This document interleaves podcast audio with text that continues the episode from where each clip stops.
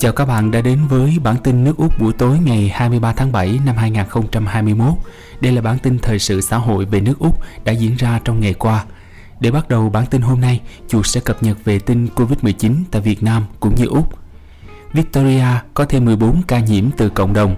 Bang New South Wales có thêm 136 ca nhiễm từ cộng đồng. Bang New South Wales chưa có chiều hướng thuyên giảm. Queensland thì à, không ghi nhận ca nhiễm mới từ cộng đồng. Xin được chuyển qua tin Covid tại Việt Nam. Bản tin Covid-19 sáng ngày 23 tháng 7 của Bộ Y tế cho biết có thêm 3.998 ca mắc Covid-19, trong đó riêng thành phố Hồ Chí Minh đã chiếm đến 3.302 ca. Hơn 4,4 triệu liều vaccine phòng Covid-19 đã được tiêm chủng tại Việt Nam. Thông tin các ca mắc mới tính từ 18 giờ ngày 22 tháng 7 đến 6 giờ ngày 23 tháng 7 có 3.898 ca mắc mới ghi nhận trong nước tại Sài Gòn 3.302, Long An 223, Đà Nẵng 47, Bình Dương 37, Tiền Giang 37, Tây Ninh 36, Đồng Nai 33, Đồng Tháp 31, Bình Thuận 23, Bến Tre 20, Ninh Thuận 19, Phú Yên 15, Hà Nội 14, Kiên Giang 13, Vĩnh Long 12, Nghệ An 11, Cần Thơ 10, Trà Vinh 9, Đắk Lắk 4, Quảng Nam 1, Lai Châu 1, trong đó có 191 ca cộng đồng. Tình hình điều trị, tổng số ca được điều trị khỏi 13.421 ca. Số bệnh nhân nặng đang điều trị ICU 131 ca. Số bệnh nhân nguy kịch đang điều trị ECMO 17 ca. Tình hình xét nghiệm, số lượng xét nghiệm từ 27 tháng 4 năm 2021 đến nay đã thực hiện 4.905.725 xét nghiệm cho 13.572.520 lượt người. Tình hình tiêm chủng trong ngày có 43.720 liều vaccine phòng COVID-19 được tiêm. Như vậy, tổng số liều vaccine đã được tiêm là 4.411.659 liều, trong đó tiêm một mũi là 4.077.099 liều, tiêm mũi 2 là 337.560 liều. Một số tin đáng chú ý khác, chính quyền liên bang Australia vừa quyết định tăng thêm số lượng các hiệu thuốc và bác sĩ gia đình được tiêm vaccine COVID-19 AstraZeneca để đẩy nhanh hơn nữa kế hoạch tiêm chủng cho người dân. Còn Thái Lan đẩy mạnh áp dụng y học cổ truyền để chữa bệnh. Tình hình dịch COVID-19 tại Australia vẫn chưa có dấu hiệu thuyên giảm khi số ca bệnh tại ba bang đang phong tỏa là New South Wales, Victoria và Nam Australia vẫn tiếp tục tăng.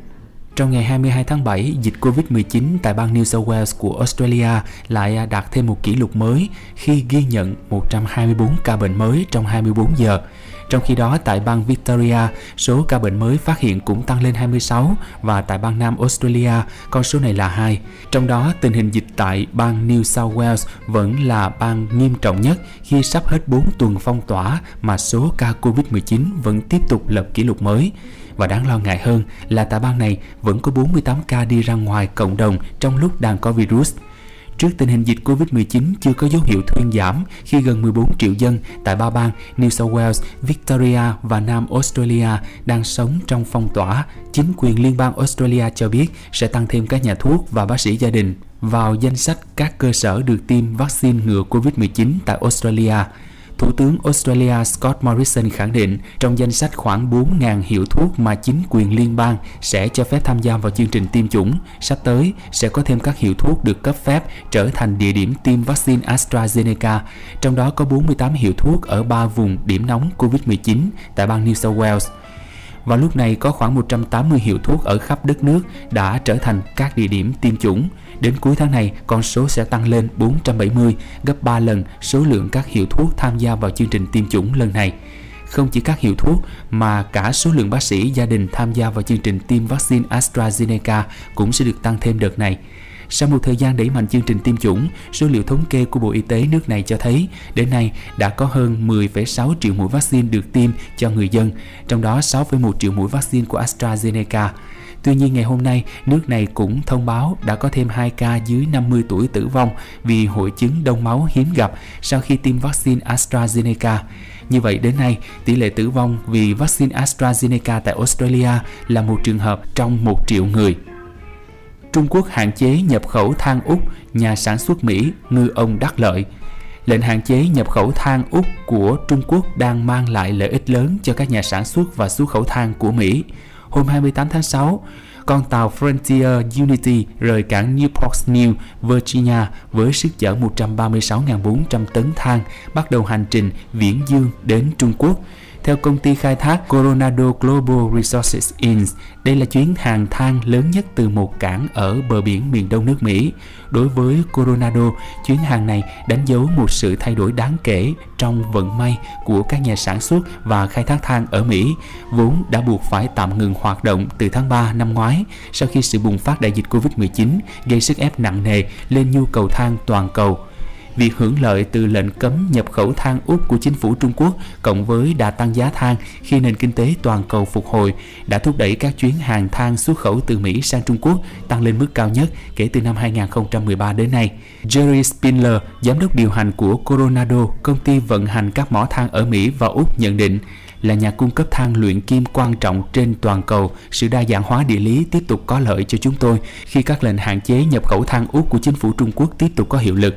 Các hoạt động của chúng tôi tại Mỹ tiếp tục đưa nguồn cung than vào Trung Quốc với giá trị lô hàng tăng lên mức kỷ lục quan hệ Úc-Trung đã xấu đi kể từ khi chính quyền Canberra hồi đầu năm ngoái kêu gọi một cuộc điều tra quốc tế về nguồn gốc dịch Covid-19, hưởng ứng những cáo buộc của cựu Tổng thống Mỹ Donald Trump khiến Bắc Kinh giận dữ.